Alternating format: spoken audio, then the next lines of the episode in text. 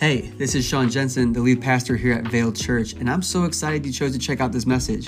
My prayer is that this message wouldn't just be full of information, but that the Holy Spirit would produce transformation in your life. So, wherever and however you're listening today, lean in and enjoy the message. Just in this moment of worship, I may want to share something with some people in here. Maybe you came in here and you really feel like you're not worthy uh, you're not worthy to bring praise because of what your week looked like. Maybe you've made some choices in front of your family and you're just kind of ashamed right now. Just want to remind you as we come into this place, we're not worshiping because we're worthy. We're worshiping because Jesus is worthy. And no matter what you did this week, He still paid for it. And so you can get back up today and give Him the praise and the worship He deserves. That's why we're here. So, with eyes closed, if that's you, and maybe you were just holding back your worship, in this moment, I would love to pray for you that you would realize it's not what you have done this week, but it's what Jesus has done 2,000 years ago. Why you can get back up today. So maybe if you're comfortable with eyes closed, you could just lift up your hands to heaven. You could say, This is my worship, Lord. We praise you, Lord. We thank you. Thank you for coming to the cross for our sins. Thank you for living the life we couldn't live, and thank you for paying our debt. Lord, when we messed up this week, you still thought about us and you loved us, and we're here to get back up. So, no matter where we are right now, no matter what we have done, we need your grace. And Lord, we're coming and gathering not because of our actions, but because of what you have done. And so, Lord, we rise up today, a brand new day, a brand new start. And we thank you for that, Lord. It's in your name we pray. In Jesus' name, amen and amen. Come on, let's thank God one more time. So good, so good. Well, say hi to the person right next to you as you take your seat. Let them know you're glad they made it through whatever kind of weather that is. It is so cold out there. Glad that you came out.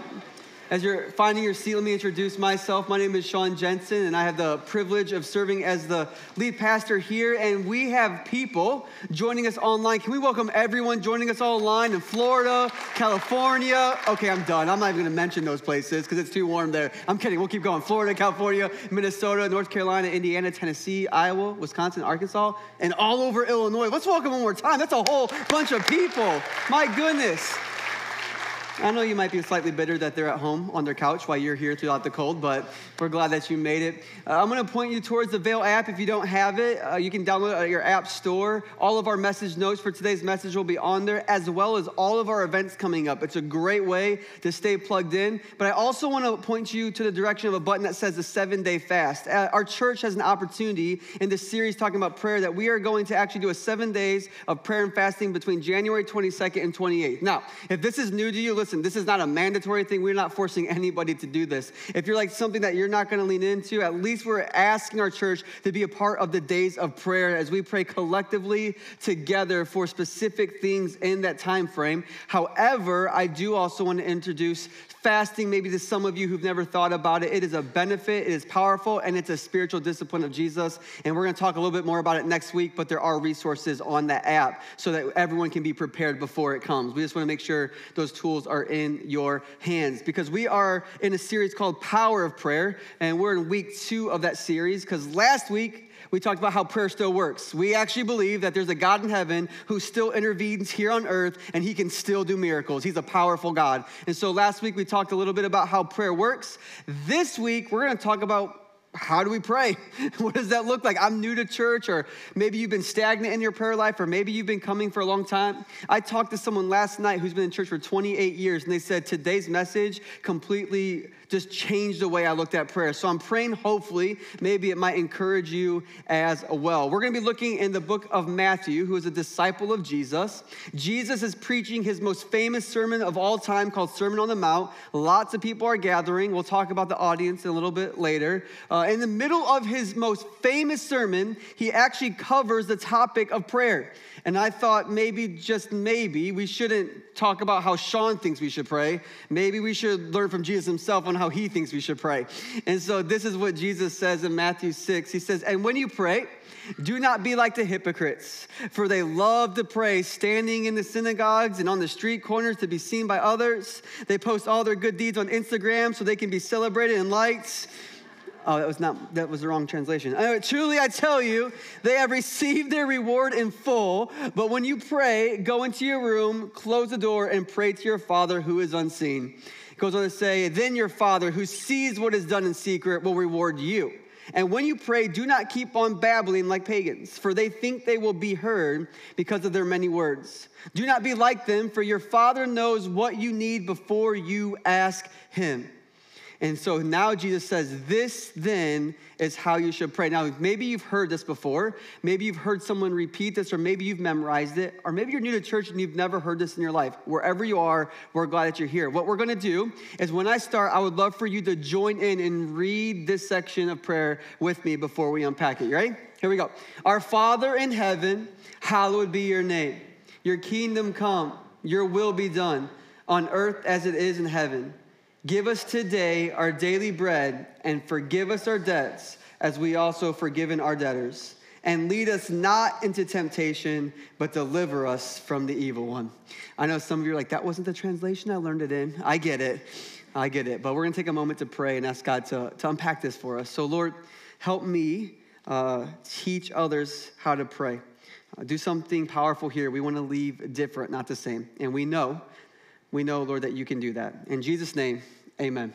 Uh, I'm going to start by just telling you I had this awesome privilege. A year and a half ago, Gordon Ramsay was actually in my kitchen teaching me how to make a steak. Uh, the master chef himself was in my kitchen searing a steak in a skillet. Uh, I had him propped up on my stove. He was on my he was on my iPad. YouTube's great. Anybody else watch YouTube?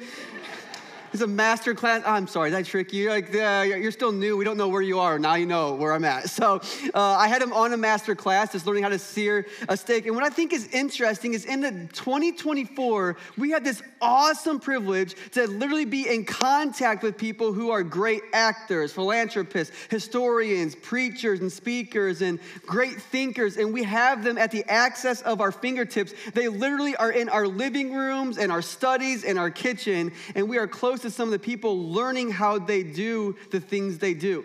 We just had a master class from one of the most talked about individuals, if not the most talked about individual in human history Jesus. Controversial, powerful, people still talking about him, the church is still growing, and we just got a master class on how Jesus, the Son of God, knows how to pray. And he just taught us how to do the same. This isn't to be glossed over or looked over. Son of man, son of God, fully man, teaching us how we can connect with the God of the universe and how we can see him intervene here in our life. We just saw that moment. And so we're gonna unpack this a little bit today and what Jesus said on the Sermon on the Mount so we possibly can have a framework for how we pray too. So my job today is not to teach you how Sean thinks you should pray. My job is to teach you how Jesus thinks we should pray. And I think if Jesus knows, he is pretty powerful. So I want to show you a scripture before we jump in that's going to give us a framework and a posture on how we enter into this subject. So Psalms 116, the psalmist says, Because he, God, bends down to listen, I will pray as long as I have breath. This should be our perspective as we pray, because maybe you've been like me, where you think God is like up in the cloud going like this to you. Don't even think about it. Or maybe his back is turned to you. But I want you to see the God of heaven who created us, he's actually bending down with the ear, waiting for you to pray to him. He's anticipating it, he's expecting it, and he loves when we talk with him. He loves relationship. This isn't just about a religion, this is about a relationship with the God of the universe, and Jesus came to restore that relationship. So as we continue on, just know we have a God who's bending down in eagerness to talk with you. This is something I'm willing to have in your mind because it actually makes sense where Jesus goes. He says, first off, when it comes to prayer, I don't want you to be like the hypocrites in the synagogue. the Pharisees and the religious teachers were part of the audience, so Jesus was throwing down right now. Like they were like, What did you just say? He goes, You heard what I just said, right? Like he's like, I don't want you to be like a hypocrite. People who literally go out and their heart motive is in the wrong place or rather you find a private place. He's not against public prayer, that's not what it is, but the posture of our heart and the motive and why we pray. They were doing it for man's attention. So, this word hypocrite, this word hypocrite, when you look at it in the Greek, it actually means a playwright, which means an actor or an actress, someone who's acting. Jesus is calling them a bunch of actors. Now, next month, the Academy Awards will be doing Oscar nominations, and I really enjoy movies. It's one of my favorite times of the year. And so I love to see who gets nominated and who's gonna be Best Actor and Best Actress. But let's be honest, some of the best actor and actresses are in the church. Why do you look at me like that? I know from time to time I've been really good at acting. I can put on a mask. I know none of you have, but for me, sometimes I can come to church putting on an act. How are you doing today? Man, I am blessed. Life is good. If I ask your kids what happened on the way to church, they'll say something different. He says we don't have to act before God. Why? Because He sees behind the mask, anyways. He already knows where we are and who we are. And so he says, instead of getting man's attention, go pray a prayer in a closed room. Why? You might not get man's attention, but you have God's full attention. And when you pray in front of them, your reward is just the attention they give you. But when you pray to the God in heaven, your reward is that thing that you prayed for. And that builds relationship. Can I convince you today that some of the most powerful prayers have only been heard by God? Because they were in private. He says, we can pray because he bends down and he's listening. You don't have to pray to get people's attention. God hears us. But then he says, and don't babble on like the pagans. He was actually teaching them that the pagans in that culture had different gods, and so they would say insincere prayers over and over and over and over until they hopefully got their God's attention. Now, I can find myself praying some insincere, insincere prayers over and over and over and over to where I'm like, you know what? I'm just kind of repeating this now. Where's my heart at in this? And the reason he says this is because they would babble, hoping they would get the attention of their gods, and they never showed up. And so Jesus is saying, You don't have to babble on like the pagans. Why? Remember, our God is already listening. From the first time that word leaves your lips, he is already listening. Actually, scripture tells us he knows what's in our heart before we even pray it.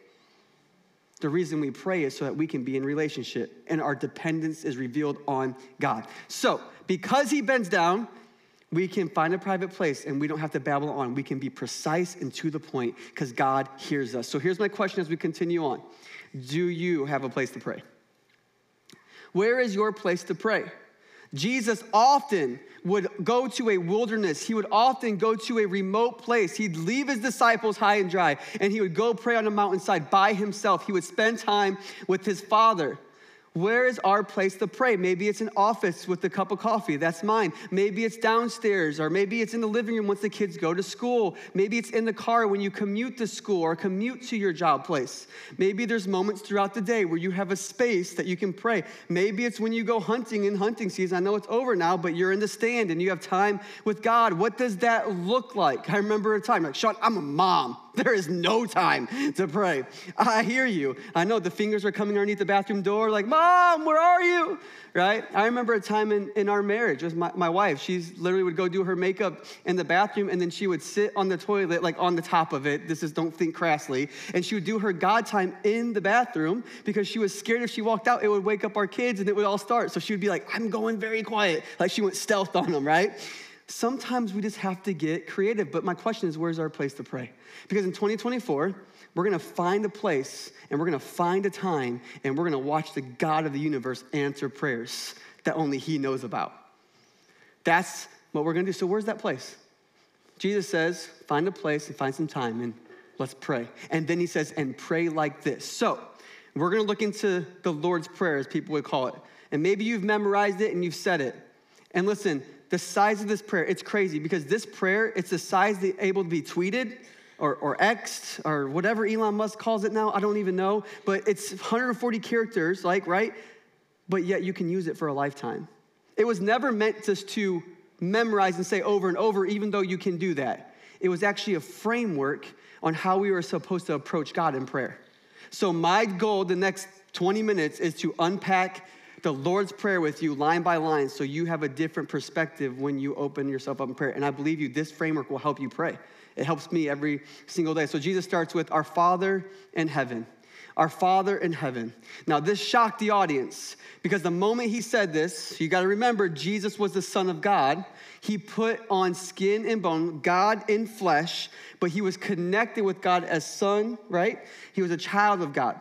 Up until this point, the Pharisees, the religious teachers in the nation of Israel, only knew God as Yahweh or Elohim are different forms of God. But what this meant was even though Moses or people had moments with God, he was far off and he would protect us and be with us, but we really didn't have that intimacy with him. So the moment Jesus says, You can start prayer with this posture, my Father, he says, You can have the intimacy I have with Father. It was a, it was a proximity thing. We can approach God as a Father who cares for us and protects us and is with us and wants to hear from us. There's an intimacy level to that. Now, when we understand God as Father, we now know that we are children. And it puts us in the right place of how to rely on God. Now, it might seem weird if I'm talking to some guys and maybe some women to be like, I'm a child of God, right? I'm a, I'm a kid. He's my dad, right? It, it, it kind of seems a little childish. But, but let me just encourage you why it's important to be a child of God. My dad's name is Wade. If you did not know my dad, it would not be weird if I introduced you by saying, Hey, I want to introduce you my father, Wade Jensen. That wouldn't be weird. If you didn't know me, it wouldn't be weird if my father came to you and said, Let me introduce you to my child, my son, Sean. That shouldn't feel weird at all. It makes sense. Why? Because it's not about maturity, it's about identity. Jesus is trying to show us who we are and whose we are. And here's the cool thing about Wade I have access to Wade like many of you don't. He can pay for my dinner. He's got resources and relationship and things that I have with Wade, most people in this room don't have. And so the moment Jesus says, Hey, this same access I have with my Father, you're open to step into this as well. You have access, if you're in Christ, you have access to parts of God that many people don't have. And He says He's a good Father, He's a loving Father, He's a resourceful Father. He protects us, He guides us, and listen, He might even discipline us. But even when He disciplines us, it's for our good. Our Father in heaven. And so Jesus reminds us in Matthew 7 if sinful people, sinful fathers like myself, know how to give good gifts to children, how much more will your Heavenly Father give good gifts to those who ask Him? It's a good picture. He's a father who wants to help us in this life. And maybe you're here and you have a, a father figure who's non existent or it was abusive. Or maybe, let's just be honest, I'm a father. Every father on earth is flawed. The perfect father is God. And so, no matter where you are on that wavelength, as we pray to our Father, we learn what real fatherhood looks like. And He's a good God. So, don't be fearful to approach Him as Father. And He continues on, He says, Hallowed be your name. I saw this funny video this week where this girl shows up to her mom and she was showing this video and her she goes, What did you say to me? And the daughter said, Did you know God's name is Howard's? I was like, Howard? She goes, Yeah. Says, Our Father in heaven, Howard be his name. And I thought that was the funniest thing ever. I know it's cheesy, but it's great.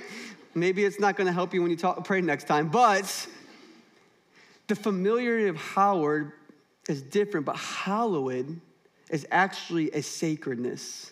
And even though it's funny to hear that, now what Jesus is saying is yes, he is intimate, yes, he is close, but don't forget he is holy. Yes, he is Father, and yes, he is close, but he is still set apart and he is sacred. That's why when we come in places like this, we shouldn't grow familiar with God. There should be a healthy fear. The word fear means reverence. That he is still big, he is still set apart, and he is still holy. So I'm gonna approach him as Father, but I'm gonna worship him as God. That's what he's saying. So when we open up into how hallowed be your name, what we are doing is we're changing our perspective and we realize as I start praying, I'm first gonna say, Here is my identity. I'm a child of God, and now I'm gonna give God thanks. Here's how I start prayer I'm a child, and now I'm gonna take time to thank God. I remember I was at a gas station a while back, and as I was there, this guy nodded at me to say hi, and I didn't know him. And so I didn't know if he was nodding at me at the person behind me. And so I almost ignored the fact because I thought maybe it was like past that time, it was awkward. And as I almost ignored him, which isn't right in the first place, I saw his hat was a, a veteran's hat and that he fought in Vietnam. And so I was raised that anytime I see anyone wearing a veteran's hat, you got to stop what you're doing and you pay your respect and you thank them for laying down their life for your country. That's how I was raised. I just celebrate people who write their name on the dotted line because that still takes courage. And so I was raised that way. So the moment I saw it, I realized, oh, this guy's different than me. Why? Because he's laid his life down for this country. And so what does he deserve from me? Thankfulness, respect. And so I said, hey, sir, I just saw your hat. I want to let you know I appreciate you. Thank you so much for what you've done. What brought the thankfulness? I realized he was different. Can I remind you today how God is different in our life? He is set apart and he is holy, and we are called to be like him. But beyond that, because we were sinners, separated from his holiness, he brought Jesus to die and pay our debt so we could be brought back in relationship, so we could be in the presence of God. And when we realize Jesus laid his life down for us, that God gave his only son, we respond in worship. We respond in thankfulness. We respond saying, Lord, thank you so much for your grace. Thank you for your mercy. Thank you for your presence. Thank you that even though I don't deserve to be preaching a message on this stage, because I know my failures, I know what I have done, somehow, some way, I still have your grace and mercy to use me in any day of my life. You begin to thank God for the blessings in your life, the family in your life, and you open up in prayer with thankfulness. See it? Our Father Thank you so much for what you have done. He continues on Your kingdom come, your will be done on earth as it is in heaven. So remember, there's a kingdom of God and there's a kingdom of darkness, and they're at war on earth. But he says, We want God's will to be done on earth as it is in heaven. This one is tough because we have a will and God has a will. The Anglican bishop Richard Trench said, Prayer is not getting man's will done in heaven but getting God's will done on earth. It is not overcoming God's reluctance, but laying a hold of God's willingness. Oh man, look at this. Prayer is not me getting my will into heaven. It's me saying, God, what is your will here on earth? Man, when Jesus saved us, he did not just save us so we would go to heaven someday, he saved us so we could get heaven here today. He did not just save us so that we would get there one day. He saved us so we could infiltrate spaces and places, our schools and our workplaces and our conversation. He says, I want you to bring a little bit more of heaven to earth. And so when we pray, we thank Him for what He has done and we say, Lord, how do you want to use me today? Because I got plans today. And I got a will today. And I got some revenge that I want to take today. and I got some posts that I want to post today. And there's some things I want to do today. And maybe they're good or maybe they're right, but before I do those, what is your will? What is your will? Jesus himself, the night before he went to the cross, said, Lord, I don't really want the suffering, but not my will, your will be done. We have this battle constantly going within us. And what are we going to do? We're going to say, God, what does it look like to bring heaven to earth? Now, people ask this question what is God's will for my life? This is a big, big question. When you ask people what they want to learn about in church, one of them is, What is God's will for my life? And it's really easy to say, God, what is your will for my life? And I think it's important that we know our calling. I think it's important that we know why God's put us on this earth. But when we ask that, I just kind of want to challenge us. Instead of maybe asking God, What is your will for my life? Maybe we just say, What is your will for this moment? what is this? What is your will for this conversation? What is your will for this day at work? What is your will for this company? What is your will for this weekend at church? What is your will with this conversation with my daughters at the table? What is your will here in this moment? Because I promise you, if you invite God's will into every moment, you'll find out the will for your life. What is your will today? Now, if you're and you're like, Sean, but that doesn't really clear things up. Okay, I'm gonna tell you what your will is. You ready for this? I promise you. I, I, I, can tell you wholeheartedly what your will is for your life. You're like, Sean, that's a pretty bold statement. I don't. Ha- it's not from me. It's from Scripture. Literally, Scripture tells us what our will is. Here it is. First Thessalonians: Rejoice always, pray continually, give thanks in all circumstances, for this is everyone help me out. God's will for you in Christ Jesus. And I'm just going to make sure you see this right here. It's right there in Scripture. I think it's. I think it's easy. Let's if you're anything like me, we ask for God's will and like, oh, what's your will for my life? And then we hear that, we're like, yeah, I don't like that though.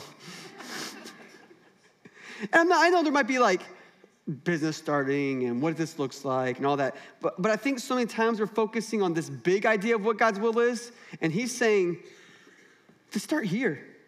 Start where? Rejoice always. That's tough. I'm not minimally like limiting what you're going through, but he says we can always rejoice. Pray continually, just continue it up, and give thanks. This is the worst part. In all circumstances. Good, bad, mountaintops, valleys, give thanks. I'm gonna break it to you. This will take me a lifetime in itself to get right. I constantly have to remind myself, Sean, it's time to rejoice. Man, I don't feel like rejoicing right now. I know you may not feel like it, but faith is not feelings. You need to step up and you need to rejoice. I don't want to pray continue right now. I'm upset. I'm mad. I don't want to pray for those people. They hurt. I know, but let's pray continue because as you pray, you're inviting God into the situation. Give thanks in all circumstances. It's easier to complain. I'm a certified professional complainer. Not here, but maybe at home. I heard someone tell me once if you can complain, you can pray. Just direct your complaining towards God. It's like, dang. So, what's my will? It's to rejoice, always pray continually, and give thanks in all circumstances. And trust me, when we begin to work on this, we will see us walk out the will God has for our life. Why? Because when we rejoice and pray and we thank God in all circumstances, I promise you, you will see heaven infiltrate your earth. And that's what he wants to accomplish. Not your will be done, or not my will, but your will be done on earth as it is heaven, and give us our daily bread. So now we've our Father in heaven, we've worshiped, we thanked him for everything. We say, Lord, your will first, and now he says, This is the moment you can petition. This is the moment you can bring your request to God. This is the moment you can talk about what you're anxious about and if you need anything. I'm not going to unpack this a lot because we talked about it last week, but this is the moment you can re- bring your request to God. He wants to hear them. If it is on your heart, it's on God's mind. If it's something you're going through, He wants to hear about it. Don't hesitate. Just bring it to Him. And He continues on, and forgive us our debts as we forgive our debtors. Now, it says, give us our daily bread, which means Jesus wants us to pray this daily, every day. And then he says this forgive us our debts as we forgive our debtors. That's shocking. This shows me that every single day we are going to need forgiveness in our life. It also shows me we're gonna need to offer forgiveness in our life. And if you don't understand that yet, just have kids. Because not only sometimes can we need to ask for forgiveness, they can be so mean sometimes. But beyond kids, you're like, oh, this is for people outside the church. Sometimes the people we get hurt most by are the people inside the church. And so Jesus is teaching us let's ask for forgiveness ourselves and then let's forgive others. Think about this. If you're anything like me, it's really easy to find everybody else's faults, right? Instead of mine. Like we walk around with a magnifying glass and God says, pick up a mirror. uh huh, I see them. Why are they worshiping? I know what they did this week, and I know what you said, and I know what you were. I saw you at that place last night. You were there too, don't forget, right? Like I was, and we're looking at everybody else's faults, and yet he says, hey, start with forgiving us. Start by looking inward. He's like, it's me. Hi, I'm the problem. It's me. That's what he's saying. And when you realize, by God's grace, thank you for his grace, when we realize that we have faults of our own and we bring them before God, what does it do? It makes us sensitive to his grace. It reminds us of his love. It reminds us that if we were forgiven, now guess what? We can offer forgiveness. So start internally and realize, man, if God forgave me, Lord, give me the strength to forgive them. If you're having an issue and maybe you don't follow Christ right now and you're trying to figure out how to forgive someone, I have a really good way on how to do it. It might not be easy and it doesn't minimize the fact of what happened to you, but hear me out. If someone has done you wrong, I'm learning, stop focusing on the thing they did to you and start focusing on what God did for you. He forgave me in the midst of my sins. He forgave me when I was running away from him. He forgave me and he hung on that cross. And what were the words Jesus said before his final breath? Forgive them, for they do not know what they're doing. And maybe that hurts right now because you know who you need to forgive. And it feels so much better to hold a grudge. but I promise you, freedom is on the other side of your forgiveness. Because it was on the other side of Jesus' forgiveness for us. So he says daily, don't let bitterness take over your heart. Daily, let the debt go. Daily, Jesus, you paid my debt. Let me get rid of the debt that was held against me. And let me get rid of the debt that I'm holding against them. And then he says, and lead us not into temptation but deliver us from the evil one. You see how he covers everything? Like you can just sit as bullet points in your private place and begin to pray these things. Not only did you ask for your needs, but now you're forgiving, you're keeping your heart pure before God. You're, you're coming and approaching his presence. And then he says, Hey, this culture, there's gonna be a lot of things that are gonna try to tempt you into convincing you that this is better. That, that this thing is good. I call them baited hooks. It looks good on the outside, but there's a hook underneath of it. The thing on the outside looks enticing. The thing on the outside looks good. And by the way, if anyone ever tells you sin's not fun, they're not doing it right. it might be fun for a short time, but the pain that comes after is far worse than the fun that came before it. And it hooks us. And when we walk with Christ, we realize that the thing that looks enticing might be the thing that can hurt us. And so, what does he say? He's like, there's an evil one out there. And listen, the evil one has a will too.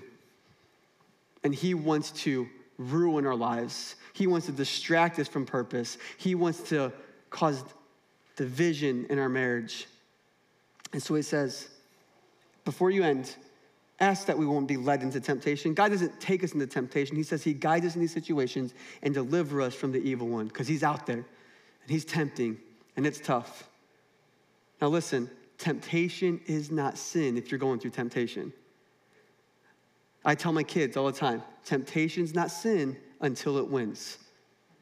I know you're angry right now, and that's fine. We can talk about that. But once you smack your sister across the face, we got to have a whole nother conversation, right? So, Jesus, at the end of his life, before he goes to the cross, he's praying in the garden. He has his disciples with him, and they fall asleep when he wants them to pray with him. So he wakes them back up. And when he wakes them back up, he gives this statement to them. He says, Keep watch and pray.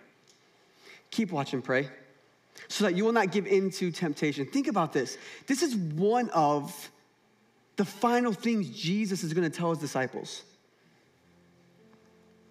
And you want to make sure that at the end of your life, you say the most profound things.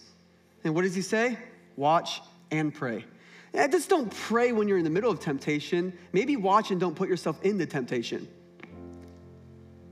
Watch and pray so that you won't give into it because it's going to be there. For the spirit is willing, but the body is weak. He says, You know what happens with prayer?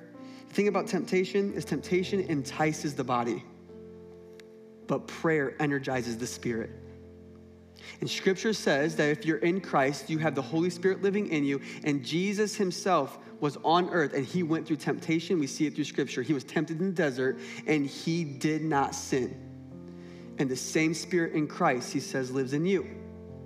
So when your body feels weak this week, and when you're exhausted because the kids were up all night, and when you are exhausted because you cannot go another day feeling hurt by your boss, and when you're exhausted, because you want to lash out. And when you're exhausted and you want to make that poor choice and that thing seems enticing, remember there's a spirit in you that wants to help. He's there to help. And so he says at the end of this prayer, I want you to remember that you would ask for God's help every single day, that you would rely on the Spirit. You know, I pull into my garage after I come home from work. I have to move from work to home life. And I have to convince myself, like, oh, Lord, help me to respond right. Help me do this. I have a moment where I pray in the car before I go in the house because I'm going to be tempted to raise my voice.